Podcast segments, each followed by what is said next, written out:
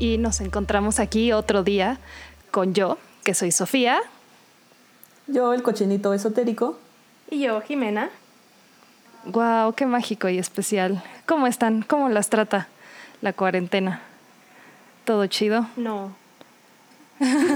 Amigos, no tres, nada más, nada bien. Oh.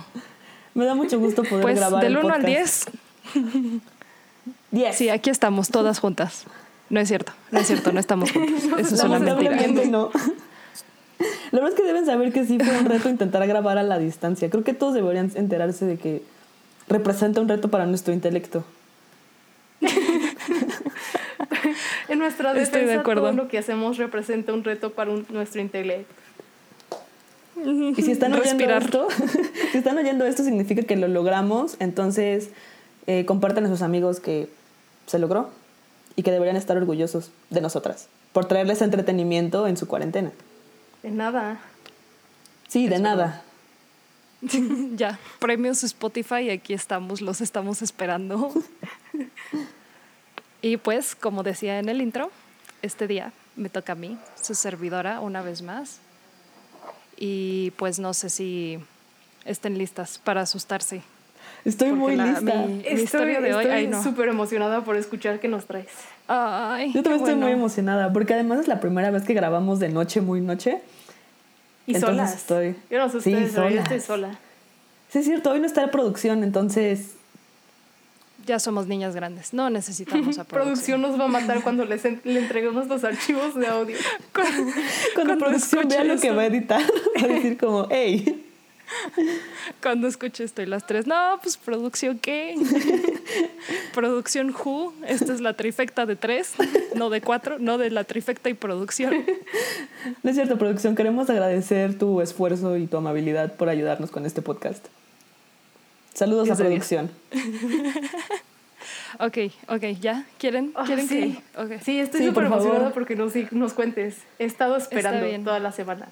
Yo Nada también. Más recuerden que, que absolutamente todo lo que yo les platico es verdad, cien por ciento real, no fake. Pasó así como yo lo digo y no como dicen en otros lados. Ok, ok, oh, ok, okay. Muy, muy lista estoy. Va, vamos empezando. Eh, una vez más, las voy a llevar a, a el bello Estados Unidos, Merca, como le dicen, porque pues ahí obviamente es donde pasa todo. Ajá. ¿Por qué todo eh, pasa en Estados Unidos? No sé. Hay un buen, tienen un, muchos problemas en Estados Unidos. Porque ahí sí los encuentran. Ahí, cuando ya tienes una economía estable, tu siguiente problema son los asesinos seriales. Entonces seguro en, es buena señal porque pues en México ya como que vamos para allá. No, no para la estabilidad, sino como para la parte de los asesinos seriales. Primeros en oh, algo, no. por lo menos. Por, por un lugar se empieza. Este, y pues empecemos. En Denver, en West Moncrief, vivía un, un señor que se llamaba Philip Peters con su esposa Helen Peters. Y pues los dos ya eran de avanzada edad, ya eran ahora sí que viejitos. Eh, Philip ya estaba retirado de trabajar en los ferrocarriles de Denver y ahora con sus hijos adultos y con su propia vida vivía solo él y su esposa en el mismo bungalow donde llevaba viviendo más de tres décadas. Espera, pausa. Perdón si es... ¿Qué Ajá. es un bungalow? ¿Escuchan? Ah, ah, perdón. Este, ok, justo eso les quiero explicar. Un bungalow es una casa de un piso en donde está casi todo, todos... Ajá, normalmente es conocida como una casa de un piso en donde está como todo así al mismo nivel. Nada más quiero hacer un paréntesis porque este bungalow tenía una escalera que llevaba únicamente a un cuarto de almacén. O sea, sí tenía como un segundo piso chiquito que era nada más un cuarto de almacén, pero todo lo que son los cuartos, la cocina, la sala, todo estaba en un primer nivel. Ay, no, qué ¿Okay? tétrico, de ahí ya va mal. En todas las películas de terror me han enseñado que a donde no debes ir es al sótano ni al ático. No sé si esto se puede clasificar como ático. ¿Cuál es la definición? Una vez exacta, que, ajá, exacta o sea, eso, eso no era un ático. Eh, un atiquito. Ajá, no, ni siquiera. Sí, era, era un cuarto literal donde guardaban cosas, en este caso en particular. Ok. Entonces ya, son dos señores viejitos que llevan ahí ya mucho tiempo viviendo, ya no tienen hijos, son literal ellos dos, nada más. Ah, retirarse. No puedo esperar. ¿Qué se sentirá? Nunca lo sabremos. Tan lejos del retiro. No solo somos millennials, somos lads. Jamás nos oh, vamos a retirar. Sí. Este, pero bueno, sigamos con, con nuestra historia, porque en octubre de mil novecientos cuarenta y uno, esta vez me fui más atrás que la vez pasada, eh, la esposa de Philip Peters se encontraba en el hospital por una operación de cadera, como que se, se cayó y se cuatrapeó ahí, y la llevaron al hospital. Está bien.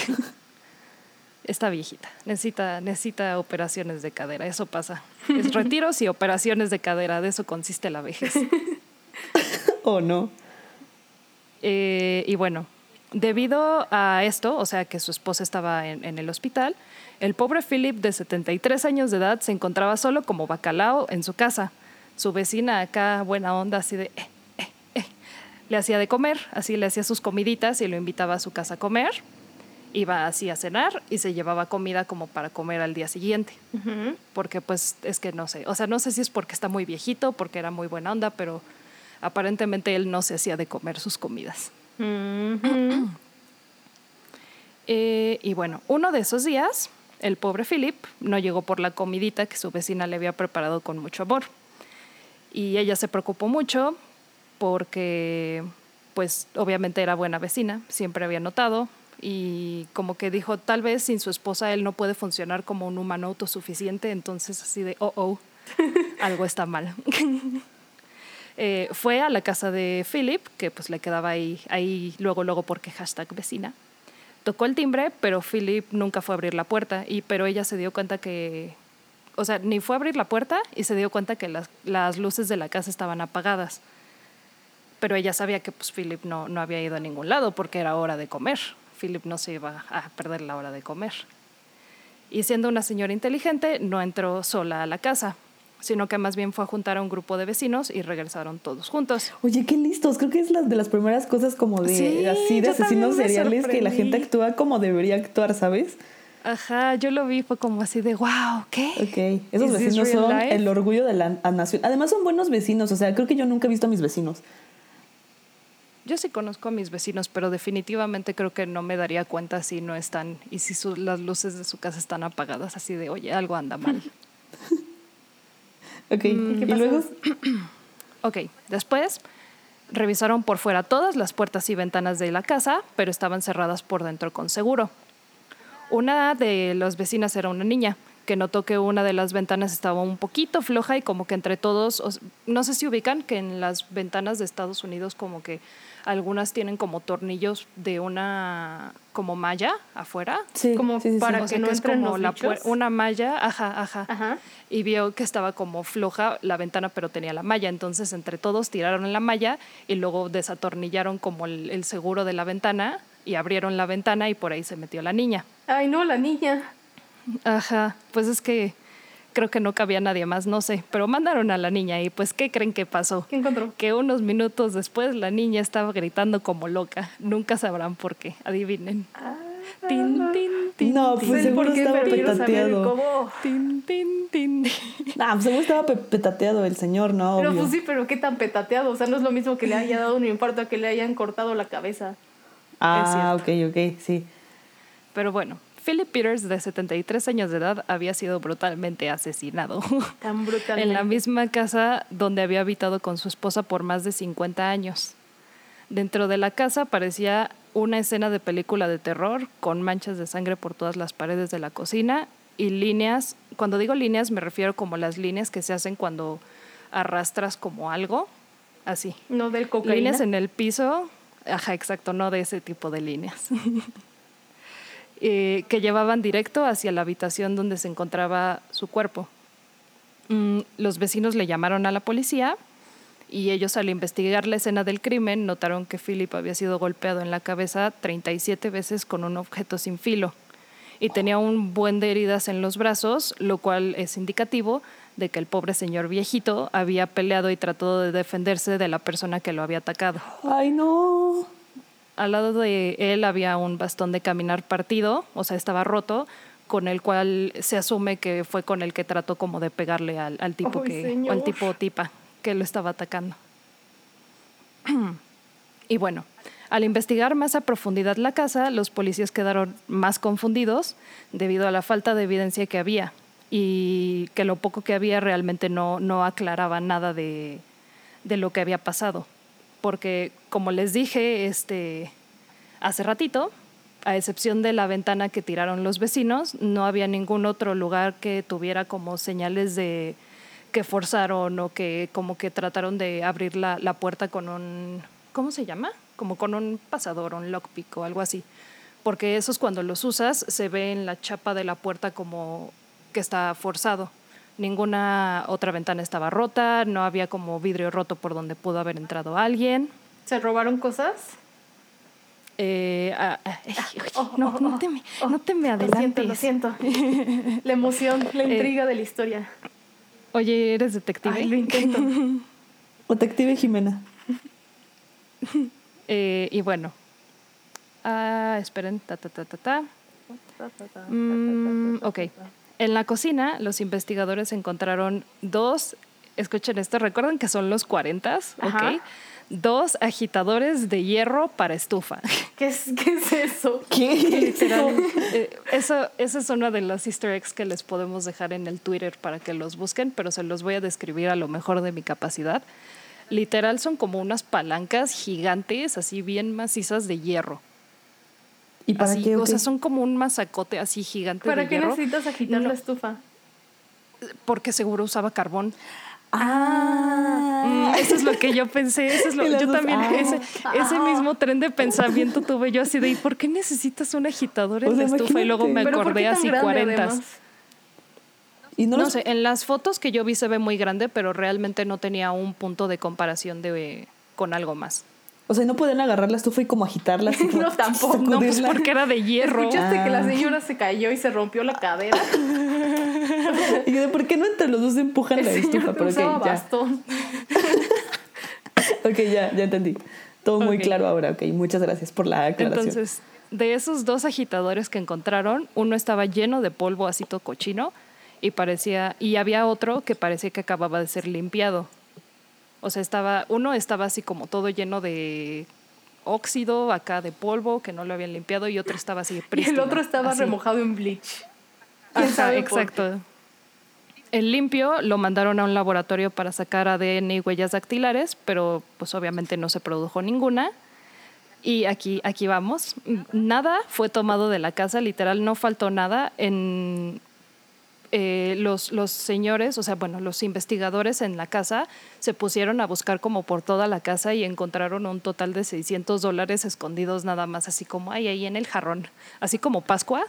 Uy, okay. O no, un billete abajo de la almohada, un billete atrás de la estufa, un billete junto a mi agitador favorito. Oh, o sea, literal no faltaba nada. Ajá. Entonces el robo era improbable, imposible. Y el señor no tenía enemigos, lo cual también descartaba de que esto fuera como por algún tipo de venganza o por alguna razón personal de que el señor se pero, metió con alguien. Pero eso dice siempre, o sea, siempre que se mueve, muere alguien ya mágicamente era una persona perfecta. Nadie en su sano juicio podría haberlo odiado. Ya sé, justo se estaba pensando, es como, o sea, cuando dijiste eso de el señor no tenía enemigos, pensé como de... ¿Y cómo saben? O sea, ajá. ¿Qué tal que el señor de verdad tenía enemigos? ¿Y qué tal que el asesino serial empezó a hacer serial por él, por su culpa, porque odiaba a ese señor? ¿Qué tal que estaban solos porque los hijos eran los enemigos? Y entonces no le hablaban y por eso estaban completamente solos. Su enemiga era, era la señora en el hospital. Pero sí, este, sí, sí. Pero bueno, eh, ya cuando terminaron la investigación... Eh, los policías se quedaron con la suposición de que el asesino era una persona así como grandota, grandota, acá gigantesca y propensa a la violencia desmedida. Ay, propensa a la violencia. Espera, pues es un perfil, les estoy dando el perfil okay, que tuvieron ellos. Y que simplemente se había dado a la fuga eh, sin dejar rastro alguno de su entrada o, de sali- o salida. Es que es como de un asesino serial, es como si sí, acaba de moler a un viejo a palos, creo que tiene, uh, creo que es propenso a la violencia. algo, algo pequeño, pequeñito me dice. Algo que... me dice que no es un chico agradable, es un chico no tranquilo, ya sabes. Que no es tan buena onda, ubicas a... Me, me recuerda, no es, no es para nada como el buen Ted. Ah, Ted, me cae tan bien. Seguramente no se parece a Benito enemigos. Juárez. Ningún enemigo. Oh, pero bueno. Ted Burundi. Eh, el caso del homicidio de Philip Peters no tenía evidencia y no tenía sospechosos y pues eventualmente se dejó de lado o no se le dedicó tantas horas de investigación y durante meses, o sea, no, no como que lo, me, se medio olvidaron así de, ah, bueno, qué lástima. Y no se produjo ningún avance sobre quién y cómo había cometido este crimen. Tan, tan, tan. Ajá. Eh, este, ok. ¿Están Ajá. listas? ¿Están listas? Aquí vamos. Ajá. Algunos meses después del incidente, en enero de mil novecientos cuarenta y dos, esto fue en octubre de mil novecientos cuarenta y uno. Okay. Entonces son como unos cinco meses después. Era una noche fría y llena de nieve. En la calle jugaban un grupo de niños frente a la casa abandonada de los Peters. Mientras ellos estaban por ahí, notaron que adentro de la casa había luces que se encendían y apagaban. Este no fue el único incidente de esta naturaleza que se reportó en la casa de los Peters. Otra vecina le dijo a los demás que un día, al mirar hacia la casa, notó una cara pálida y esquelética viéndola. Fue así como en el vecindario esa casa se ganó la fama de estar embrujada. Quiero recalcar nada más por contexto que todas estas cosas pasaron mientras la, la señorita Helen seguía recuperándose en el hospital de su cadera. ¿Cinco meses estuvo en el hospital? Pues es que está viejecita. Pues sí, ya. Acuérdate que, que tardan mucho en eso de la cadera porque los huesos ya no se les pegan o pero algo así. Es mucho. O sea, no es como el diagnóstico médico que tal vez esperabas, pero lo que entendí alguna vez que me explicaron. ¿Esa es tu es opinión que... profesional? Tu carrera trunca de medicina te ah, dice que... Eh, lo que me enseñó mi carrera trunca de medicina es que como son viejitos, los huesos no les pegan tan fácil. Mira, yo me compré pues, mi pues, diploma en... allá en el centro. Entonces yo creo que puedo contradecir todo lo que estás diciendo. Estoy, estoy licenciada para decirte que estás mal. Estoy súper capacitada. Pobre pero, Helen. A ver, su si casa estaba embrujada y ella ni sabía. Seguro es que se, justo... se enteró y se lo olvidó. Oh. Ay, no. ¿Y Helen así de quién?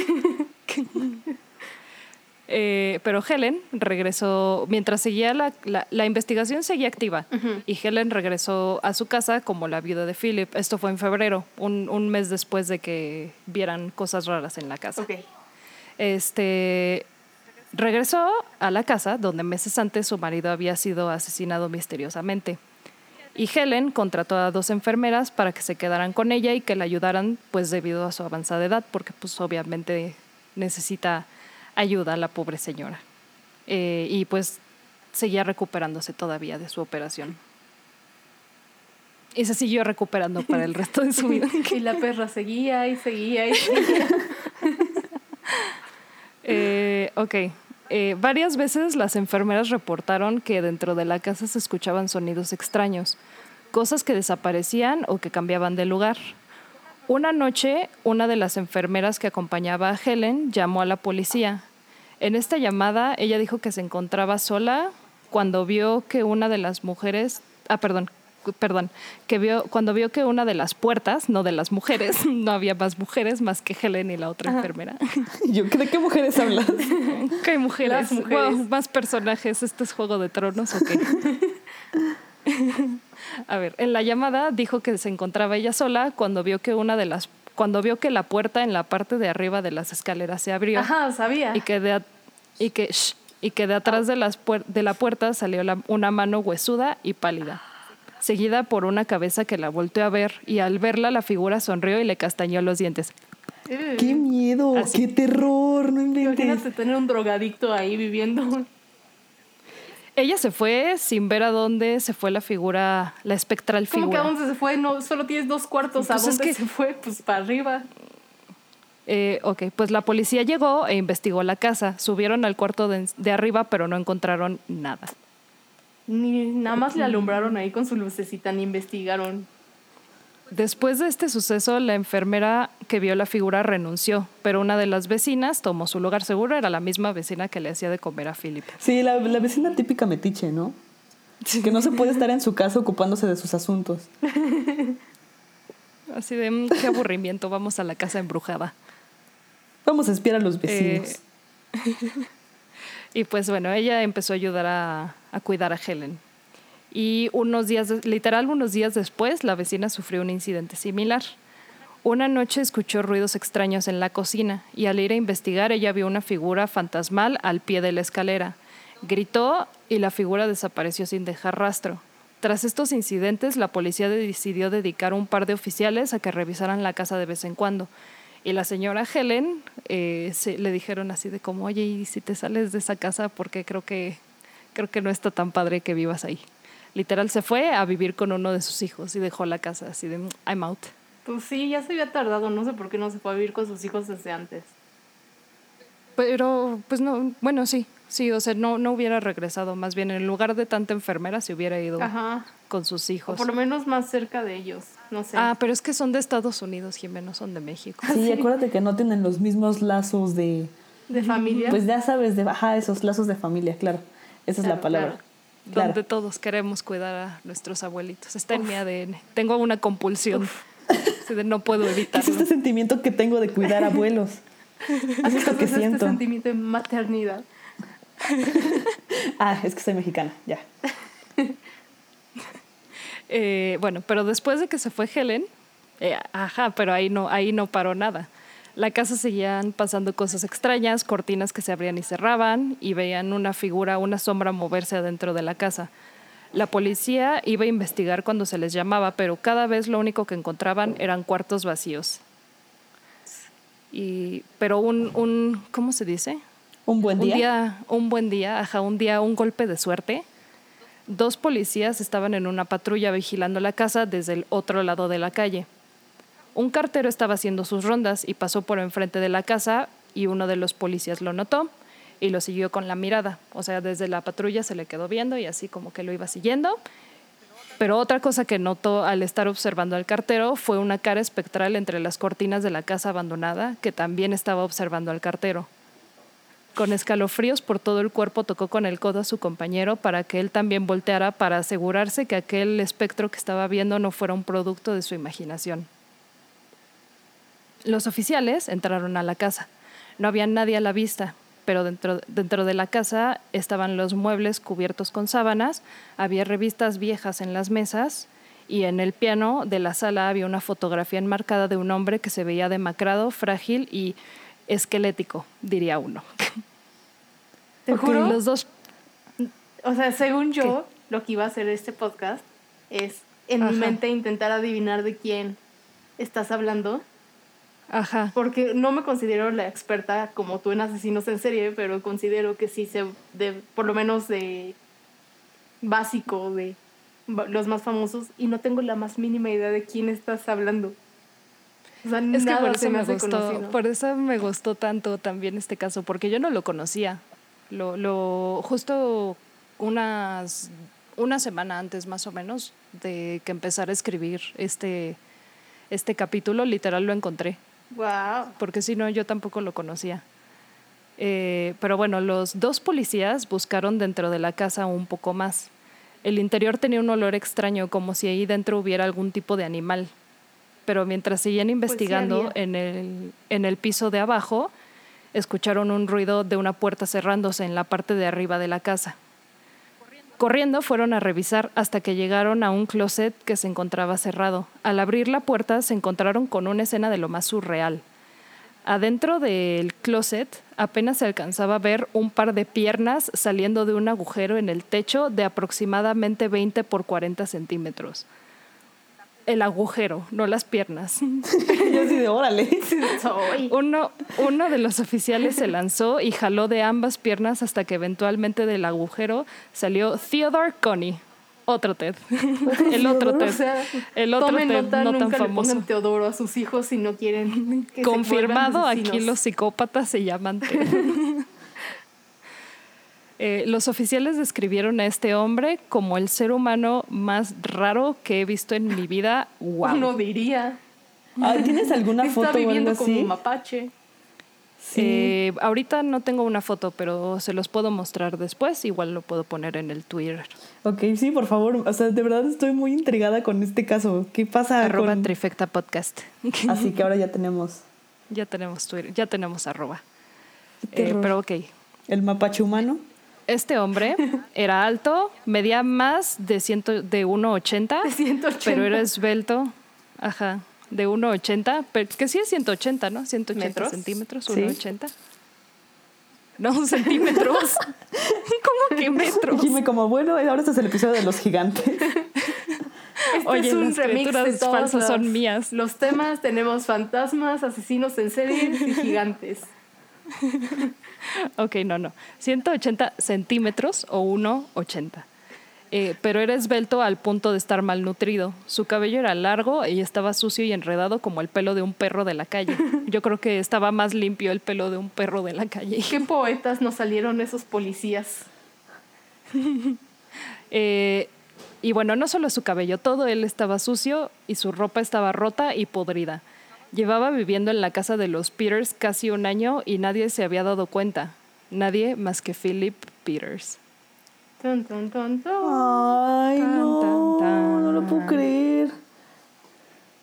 Descubrió al hombre mapache. Y el hombre, el hombre mapache, mapache lo mató. De hecho, sí tiene un nombre así. ¿Ah, sí? Pero... Ajá, a ver, ajá, voy a decirte así, mi top tres de nombres, ¿ok? Mata. Mira, si, si yo fuera un policía y me dijeran como, ok, le puedes poner el nombre a este asesino, sería como el hombre mapache, ajá, el sin hogar. El y sin él... hogar, no. Bueno, no, el sin hogar suena irrespetuoso. Pues técnicamente porque... sí tiene hogar, o sea, él se consiguió su hogar. Ok, ¿qué tal el sin hogar? Seguro oficial? Alguien le dijo sin hogar y él dijo, ah, sí, ah, es sí. un reto. ¿Qué tal el sin hogar oficial?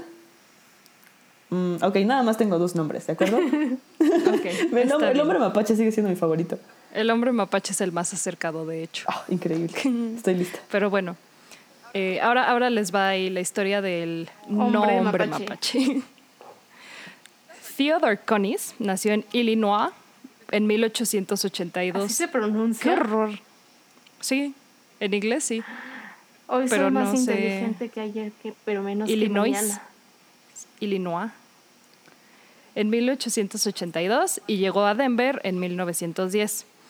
De niño siempre tuvo muy mala salud y de hecho varios doctores le dijeron que no iba a pasar los dieciocho años de edad debido a que se enfermó de tuberculosis porque, oye, vivía en, en los mil ochocientos o en el dos mil, en el dos mil veinte. En el dos mil veinte y sus papás eran antivacunas. Pero sí, le, le dio tuberculosis. Y como le dijeron que igual ni iba a vivir tanto, él se convenció a sí mismo que no había este, manera, no había razón por la cual debería de seguir estudiando más allá de la preparatoria. Pero sorpresa, sorpresa, adivinen quién sí vivió más de los dieciocho. Creo que yo eso sería como él, o sea, si me dijera, no, pues te vas a morir a los dieciocho, igual lo mandaría todo a la verga. Pues sí, ya, ¿para qué? Sorpresa, viví, yo no tengo lo... nada. Y así es de... una mala sorpresa al final, ¿no? Y digo, sorpresa, no tengo nada, estoy viviendo en el techo de un extraño y tú no salvaste mi vida, arruinaste mi muerte, eso hiciste. eh, ok, y debido, debido a su misma fragilidad, su mamá lo convenció de estudiar música en lugar de jugar afuera como todos los demás niños. Eh, Theodore perdió a su papá cuando era pequeño y él y su mamá eran responsables el uno del otro y ambos trabajaban para poder sustentar sus vidas. Sin embargo, la pobre santa de su madre conoció a un estafador que la enamoró y la convenció de invertir todo el dinero de la, de la poca herencia que tenían en su negocio. Obviamente lo hizo. Ay, no, se, se, tipo... se encontró uno de esos güeyes de mente de tiburón. Así le llegaron con la señora y ¿quieres ganar cincuenta mil dólares a la semana con dos sencillas ni aplicaciones? Gastó todo en Herbalife. Siquiera... ¿Era algo piramidal? Sí. Pues es que no sé. Ahí sí, ahí sí, no sé. Los esquemas de pirámides existían en, en los mil novecientos tempranos. Creo que de ahí salieron, de hecho. O sea, sí, no como los también. Conocemos actualmente, porque siempre han existido sistemas espa- Entonces, estafadores. Sí. Porque además esos ogros son mañosos, ¿eh? O sea, a mí una vez me convencieron de ir a una de esas cosas. Primero una morra, que no vamos a decir su nombre por si lo escucha, me dijo como de, oye, ¿quieres trabajo? Y yo así como... Pues claro, en ese Eso, momento pues, ¿quién obviamente... ¿Quién no quiere trabajo? Pues sí, en ese momento yo no tenía trabajo, entonces me escribió y me dijo como, oye, ¿quieres trabajo? Y yo, claro que quiero trabajo. Y me dijo, ah, es un proyecto padrísimo, este, hay otras personas que tú conoces involucradas, mira, vamos a tener una junta en tal lugar, ¿no? Como yo, y, y yo, y yo, Ajá, ah, sí, también entonces... fui yo. Espera, es una gran historia. Y entonces, como me daba miedo que me fuera a robar o algo, le dije a una amiga como, oye, acompáñame, y fuimos... Y había mucha gente y dije, wow, cuánta gente para este proyecto tan nuevo y único de trabajo. Oh, y entramos, y no. ajá, entramos, nos registraron y entonces llega así, ya sabes, un mente de tiburón de ¿Qué coche quieren? ¿Cuál es el coche de sus sueños? Porque tú, humano promedio, lo puedes tener. Solo necesitas inscribirte en nuestro esquema piramidal. Y era una bebida como para bajar de peso y así. ¿Era Herbalife? Pues ya. No, no era Herbalife. Se llamaba... No, no puedo decir cómo se llama. ¿Literal dijeron porque... esquema piramidal? Sí. No, o sea, no me dijeron que era un esquema piramidal, pero lo explicaron y era un ah, sistema ah, sí, piramidal. No, no, pero es que...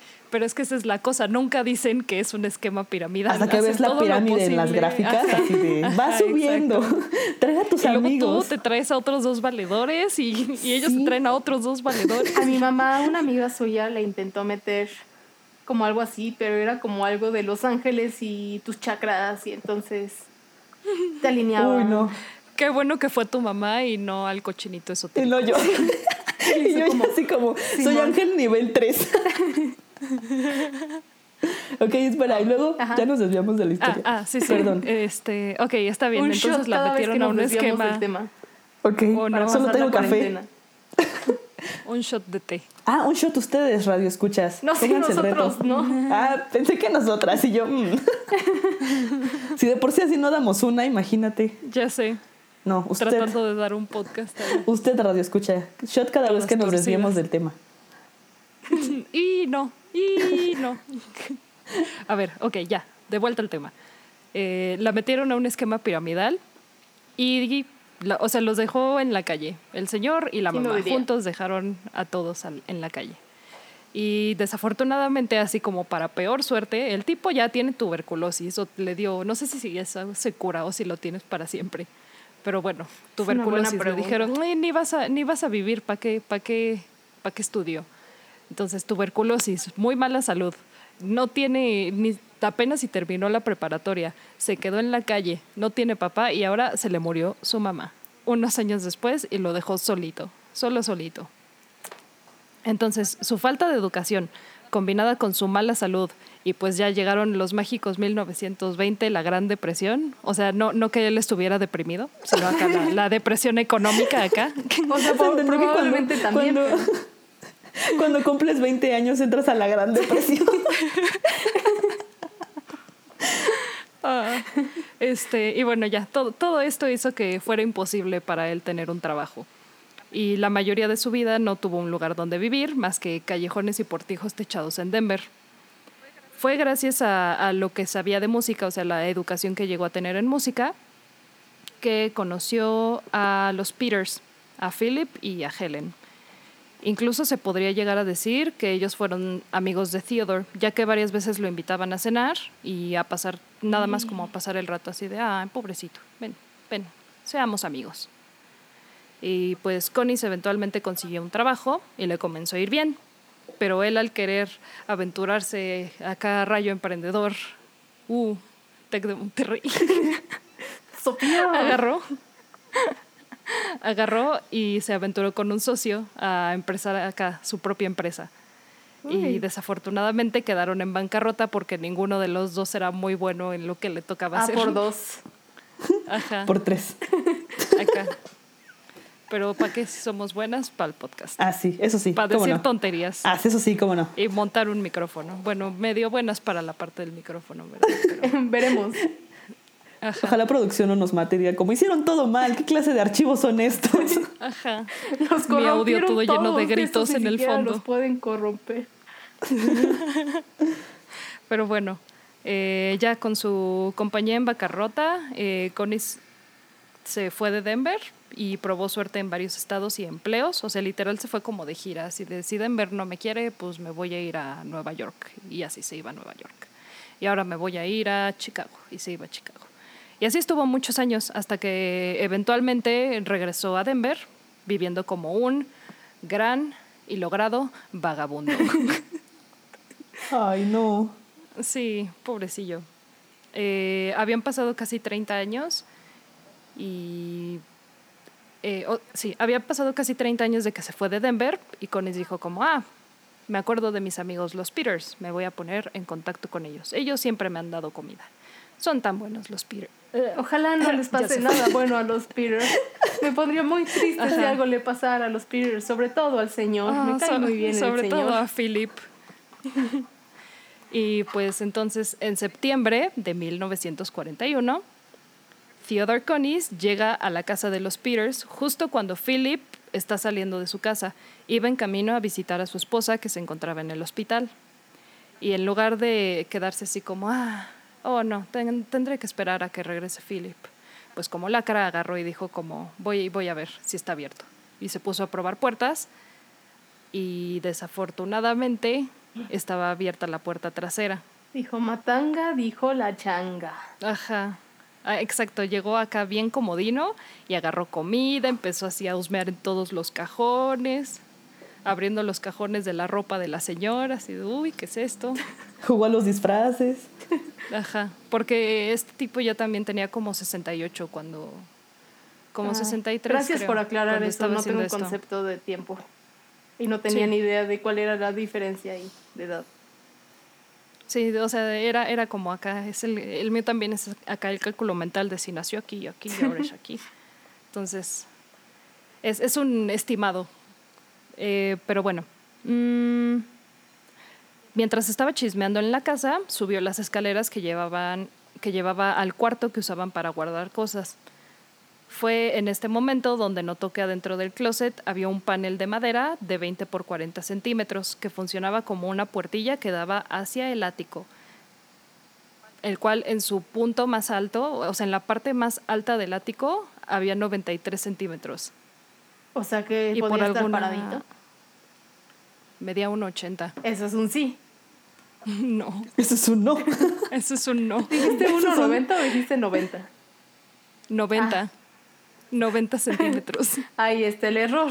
Eh, ajá. O sea, este... para pronto no cabía. Eso es un no. O sea, cabía como, cabía como la mitad de él. Y pues por alguna extraña razón, a este hombre le pareció un lugar excelente para vivir. Así de uff, noventa y tres centímetros de, de bienes raíces, todo para mí aquí. Uff. Y bueno, se quedó ahí a vivir en la casa durante varias semanas. Eh, todo esto él lo relató a la policía ya que lo habían atrapado. Esta fue como la historia que él contó. Y él decía, todas las noches escuchaba desde el agujero hasta que, escuchara, hasta que lo escuchara roncar a Philip. Luego salía y buscaba en su refrigerador, tomando suficiente para que no se notara mucho. Iba a su baño e incluso me rasuraba con su navaja. Oh. En ese baño, imagínate, él y usaba su jabón. Ajá. Y sus calzones. Ajá. De paso. No, no se bañaba. Uh, o sea, iba a hacer del... Pues Parasite. Por eso olía como animal. Ah, oh, yo nunca vi Parasite. ¿No viste Parasite? ¿Cuál es tu daño? No. Bo... Pues no ver Parasite. Y pues obviamente, como cuánto tiempo puedes aguantar viviendo así hecho bolita, así en noventa y tres centímetros de altura, bajándote, esperándote a que se durmiera. Y pues obviamente se aburrió, se aburrió rápido. Y con huesos débiles así, además, porque pues ya estaba viejito. No es lo mismo quedarte hecho bolita a tus veinte años que a tus sesenta y tantos, casi setenta. Sí, sí, sí, sí, es cierto. Eh, y pues Philip, di, digo, perdón, no, no Philip. Theodore se consiguió un nuevo hobby, que era seguir a Philip por toda la casa. Literal, se quedaba atrás de él, iba a donde iba Philip, y cuando Philip pasaba se escondía. Uy. Así como, se ponía, se ponía como la cosa de la lámpara y se quedaba así parado. Y pasaba Philip. Sí, de... ¿Cómo por? Pues porque estaba aburrido. Tan claro, tan claro. Sí, muchos otros hobbies que puedes hacer. Este, sí, literal él decía que le gustaba porque era lo único que tenía control en su vida. Era la única cosa de la que tenía control en su vida. Ah. Esos momentos donde lo seguía. Ok, eso estaba, eso estuvo muy triste, ¿ok? Pues, sí.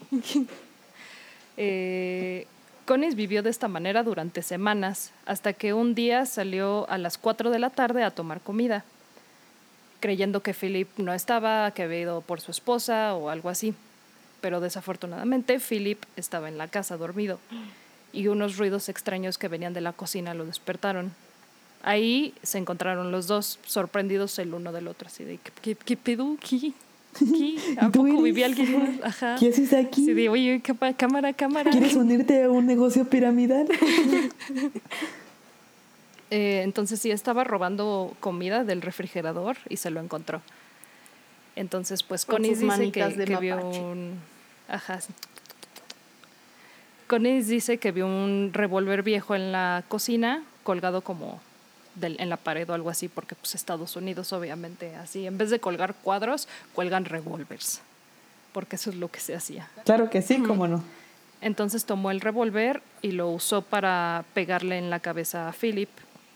Y pues creyendo que ya, o sea, que lo había noqueado o algo así, empezó a irse, pero Philip se levantó y fue hacia el teléfono para llamar a la policía. Fue ahí donde Coneys se dio cuenta que se había levantado y tomó el agitador de hierro y lo golpeó hasta que dejó de moverse. Después de eso, Philip limpió el agitador, tomó comida del refrigerador y se subió a su agujero a comérsela.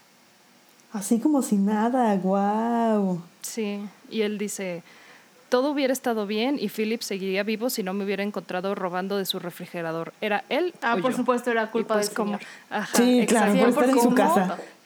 ¿Cómo se atreve? Al estar The en su casa comiendo en el refri. También, ¿cómo? Ajá. Se le ocurre. Imprudente. Ay, ay, de verdad. Por eso se muere la gente, ¿eh? Sí, por imprudente, ¿eh? Claro que sí, como no. Y fue ahí, ya comiéndose su comidita como, como niño rata, así... en su agujero, que escuchó a los vecinos encontrar el cuerpo de Philip y a los policías llegar. Incluso se sentó en la puerta del ático cuando los policías estaban registrando la casa. Debido a que se, eh, los policías, cuando llegaron a la parte de arriba, sí vieron la puertita e intentaron empujarla, pero vieron que estaba, o sea, que no se movía, entonces asumieron que estaba cerrada y además era, un spa, era una puerta de veinte por cuarenta centímetros de dimensión. Dijeron, literal, nadie cabe por ahí. Y entonces sorpresa, sorpresa. Dijeron, esto es un trabajo para los policías del futuro. Sí, exacto. No sé, o sea, yo sí no pensaría que hay alguien en una... O sea, es que literal, de veinte por cuarenta centímetros, a mí... Es como una... Ah, no, pero veinte por cuarenta. Pero si tu trabajo es registrar la casa después como, de un asesinato... Es como dos reglas, es como dos reglas puestas así, nada más los diez que le sobran de un lado se los pones del otro. Es como media cartulina. Ajá, más pero o sí menos. Cabría alguien. No, ¿tú cabes en media cartulina? ¿Tú cabes un hombre adulto? Yo digo que de sí. uno ochenta. Yo digo que sí. No soy un hombre ni adulto y no quepo en media cartulina. Porque ya lo intentaste. O sea, no es como que a sea ver, mi hobby meterme ver, en agujeros de media cartulina, pero estoy segura es que, que no entro. Es que no has podido ahí. Porque no lo has intentado. No has, no has, no has podido porque no has querido. Eso me vas a decir. Que debes poder. Y yo digo que cabes. Ok, después de este podcast voy a hacer el experimento, ¿de acuerdo? A ver, Lizu nos va a mostrar si una persona normal cabe en una cartulina de veinte por cuarenta centímetros. Hagan sus apuestas. Eh, y ya nos salimos del tema otra vez. Shot, shot, shot para ustedes. Shot. Este, a ver, eh, el agujero donde estaba viviendo Coneys olía tan mal que hizo que vomitara uno de los oficiales que entró. Tenía un pequeño foco colgando del techo por los cables, o sea, literal peló como cables de la casa y les colgó un foco y eso era todo lo que tenía como de luz. Su cama era un burro de planchar forrado en páginas de revistas y en las palabras de los detectives que lo encontraron, un hombre tendría que ser una araña para aguantar tanto tiempo ahí adentro.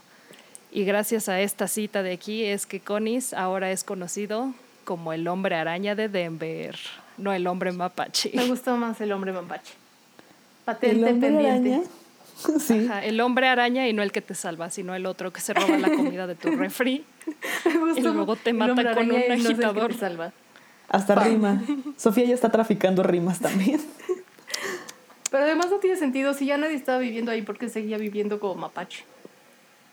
Porque era un techo donde vivir, literal estaba viviendo como en la calle y porque los policías no, no, seguían entrando. Pero digo, o sea, si ya... Lo, ah, los policías seguían entrando. Los policías Ajá, seguían y por eso entrando cuando veían al fantasma, no era un fantasma, era él así como asomándose. No, se me de... queda claro que no era un Ajá. fantasma. Ah, digo, por si sí, quedó duda y dijeras, ay, por sí. ¿qué pasó con por el fantasma si tenían, de la ejemplo, historia? Ya. El pendiente era... O sea, por si tenían el pendiente, la vez que estaba viendo al cartero, o sea, varias veces llegaron a ver como su cara. Ahí viendo hacia, hacia afuera, viendo como a gente pasar. Y decía que era porque le gustaba ver al cartero. Más bien, no es que le gustara, es que le intrigaba ver al cartero porque decía como, wow, la gente recibe cartas. A mí nadie me escribe. Uy. Los odio porque los odio porque todos reciben cartas menos yo. Y por eso iba a ver al, al cartero. hasta que lo agarraron. Él así de, ay, ¿qué se sentirá recibir una carta? Yo nunca he recibido una carta. Yo no sé qué se ah. siente. Ay, si alguien tan solo me mandara una carta. Oye, ¿sabes cuándo chiquita, nació chiquita. el señor Hombre Araña de sí, Denver? Sí, les dije en mil ochocientos ochenta y dos. No, no, digo, no, no cuándo nació, digo, no, eso no. Eh, ¿Cuándo era su cumpleaños? No. Ah, espera, espera, déjame ¿Le vas a ver hacer si... su carta astral al Hombre Araña? No, pero ver quiero, si ver que, quiero ver qué signos zodiacales. Quiero ver si hay algún tipo de patrón, mm. así como de, no, pues, los que matan más son los cáncer. O los de que... hecho, mira, fun fact, casi todos los asesinos seriales son Virgo. Ted Bundy era Virgo. ¿Es en serio? Ajá. Uh-huh. La mayoría son Virgo. O sea, obviamente hay otros signos que... ¿Los Virgo de cuándo son? También tienen. De mitad de... de principios de septiembre, finales de agosto. Uh-huh. Y de los famosos famosos, ni uno solo es Libra. Mm, mm, mm. Tomen eso. Gracias, Sofi. Me da mucho gusto que seas mi amiga. De nada. Eh, y bueno, nada más para terminar la, la historia del Hombre Araña, que no es de Queens. Fue, él fue condenado a cadena perpetua y murió a los ochenta y cuatro años de edad, y él decía, o sea, lo que él decía de, de la cárcel es que es el mejor hogar que he tenido en años. Ay no, ay no, ok, ahora quiero llorar. Mi corazón se rompió pedacito. Oh, no le hizo, mató a un viejecito. Ah, sí, mató a un viejecito sí más viejecito que él. Ah, sí, es cierto. No le tengas lástima. Ay, oh, pero es que estaba tan... Es que, ay, es que soy súper corazón de pollo. Es como... Tal vez no le dieron amor solito cuando era bebé. Ah, ya ver, cuéntanos ese no, dato. Pero, creo que a los ah, escuchas lo que les gustaría hoy. saber. Ah, claro, claro. Es que literal los bebés se pueden morir de falta de amor. O sea, literal... Lo aprendí porque hubo un rey que se llama Freddy no sé qué. Solito. Que hizo un experimento que agarró a dos huérfanos, o sea, dos bebés huérfanos. Lo que quería probar era cuál era el idioma original de Adam y Eva. Entonces dijo, si estos bebés nunca tienen nada de contacto, no escuchan nada de lenguaje, no aprenden nada, van a aprend- empezar a hablar por su cuenta el idioma original y vamos a saber qué pasa. Nunca supo nada. Porque esos bebés se murieron. Lo, así los dos. Pero chán, lo chistoso chán. es que se murieron, pero... No, bueno, no es chistoso, porque se murieron dos bebés. Eso no es muy chistoso. Sí, no, yo sí, esto no me da risa. Pero se murieron porque... O sea, tenían en todo momento nanas. ¿Sí se dice nanas? Sí. Que les daban pues de sí, comer, como... que los cuidaban, uh-huh. que... Este, les cambiaban así sus pañalitos de tela o lo que fuera que usaran en ese entonces. Pero tenían instrucciones de no interactuar con los bebés para que el, eh, el experimento no se arruinara. Y entonces ya se murieron, y luego muchos años después unos científicos estaban investigando por qué los bebés en los orfanatos tenían una tasa tan alta de mortalidad a pesar de que tuvieran buenos cuidados. Tenían una tasa de mortalidad entre treinta y cuarenta por ciento. Y los que sobrevivían salían como muy dañados psicológicamente. O sea, tenían muchísimos trastornos. Entonces lo que descubrieron es que literal los bebés necesitan contacto humano este, en sus primeros meses hasta el año. Es indispensable que lo tengan porque si no el ser humano literal no puede vivir. Oh... Ese tan, fue tan. el dato curioso. Ajá, eso hoy. fue el dato curioso. Y entonces mi hipótesis aquí es que él no tuvo contacto humano suficiente porque está muy dañado ese señor. Oh. Pero es que no, es que no sé si estaba tan dañado, porque por ejemplo, o sea, sí, pero no, no es como Ted Bundy que mataba por placer, sino más bien literal fue porque tenía que sobrevivir. Es que, ajá, creo que más bien él llegó a un punto de, de, de pelear por su supervi- supervivencia tanto que pues literalmente aplicó la base primitiva de comer o ser comido. Porque en teoría no era malo, o sea, él solo, estaba, solo, él solo quería vivir en algún lugar y no molestar a nadie porque no sabía qué otra cosa hacer de su vida. O sea, como que no tenía más opciones. Bueno, ¿qué otras opciones Pero tenía? Me parece bastante tocado que su primera opción haya sido como voy a vivir en una casa de esta vivir persona en, sin avisarme, a pesar de que de... desde antes ya me han dado sí. asilo y me han dado de comer. Esta vez no les voy es a avisar. Cierto. Y mi primera reacción cuando me vea va a ser matar. Y también le voy a jugar al vergas escondiéndome atrás de él. O sea, como que todo eso su proceso sí. lógico. Sí. Ah, bueno, bueno, ok, sí. En se eso va sí a tiene hacer una razón. Persona bastante te, dañada. Te hará, te hará entonces, te, es que no sé si te alegrará, pero te interesará saber que le hicieron tres exámenes psicológicos cuando estaban haciendo lo del juicio. Ajá. Y los tre, en los tres salió sane to stand trial. O sea, mm. no, no, técnicamente no estaba como clínicamente... Dañado. Dañado, ajá. Hmm. No sé. Ay, no sé, yo, ajá, yo siento que sí fue como su, su, así, cuando es llegó al extremo. Es que también eran los cuarentas, ¿qué tan bien lo podían diagnosticar? Ajá, no ah, era bueno. mujer, no le podían diagnosticar histeria, entonces no tenía nada. Ah, bueno. Entonces, ya, no, no. Ok, eso sí podría ser un, un fact importante. Mm, interesante. Y ya. Ok, Sofía, me encantó la historia de hoy. Soy sí, fan del ay, hombre mapache. Ah, Mi parte no. favorita es que en no, lugar de pensar alguien mató a esta persona, su lógica fue, hay un fantasma en esta casa. Pero es que no fue primero el fantasma. O sea, primero lo mataron y luego creyeron que era, no sé, como el fantasma de, del señor. No se parecía nada al señor, pero casa. Era el fantasma del señor. Pues, Ajá, pues es que los fantasmas pues, pueden venir de muchas maneras, no sé. Exacto. No sé. Oye, ¿tuvo tiene alguna relevancia que le haya castañado los dientes? Porque ah, eso sí. sí me generó mucho nada problema. Más, nada, no realmente, yo creo que nada más lo hizo para ser creepy. Yo creo que lo hizo... Ah, porque pues estaba sí, tocado, lo hizo ¿ves? Ya, ajá, lo hizo cuando ya había pasado su punto de aburrimiento, porque pues ya había llegado Helen. De hecho, también otra cosa que hacía es que se bajaba de la, del ático y se ponía así en el cuarto de Helen y la veía dormir. ¡Oh, qué terror! Eso sí está horrible. Qué bueno que en México no existen los áticos. Sí, no, qué miedo. Es cierto, nunca he visto un ático. De hecho, tampoco nunca he visto un sótano, ahora que lo pienso. ¿Ustedes sí? Mm, ¿Un sótano? Mm, creo que no. Creo que no. No, o sea, como, mm, no, no, no realmente. Y pues... Qué bueno, ¿no? Porque si no, de por sí ya estamos mal. Imagínate si existieran los sótanos, sótanos y áticos en México. No, pues no, vamos de mal en peor. Y pues sí, creo que ya, esa, esa es toda mi historia. El fantasma de la casa de los Philip, mito, realidad o qué pedo. Realidad, totalmente. cien por ciento realidad. cien por ciento. Aquí, confirmo. Conclusión, realidad, sí. Está. El hombre mapachoso. cien por ciento real. Oh, pero es el hombre araña, no el hombre. El hombre, el hombre mapache. Map, el araña mapache humano. El hombre ma- mapachoso arañas. Además, el hombre mapache hasta suena casi como un superhéroe, ¿sabes? No sé, siento que por algo el hombre araña... Y el hombre araña, y el hombre araña no suena como superhéroe. No, no sé por qué. El hombre araña... El hombre araña es un pésimo nombre para un superhéroe. ¿A quién se le ocurrió? Sí, ¿a quién? Está un superhéroe. Está mejor el hombre mapache. Imagínense eso, como un, un superhéroe mexicano que se llame el hombre mapache y que su habilidad sea oye, así sí lo como veo. Vivir en áticos. Oye, oye, como... anota eso, anota eso. Así como su superpoder es ser vagabundo y tener tuberculosis. Y que separe la basura. ¿Por qué separa en la or- basura? En orgánica y en inorgánica. Porque ese es un superpoder, ¿ok?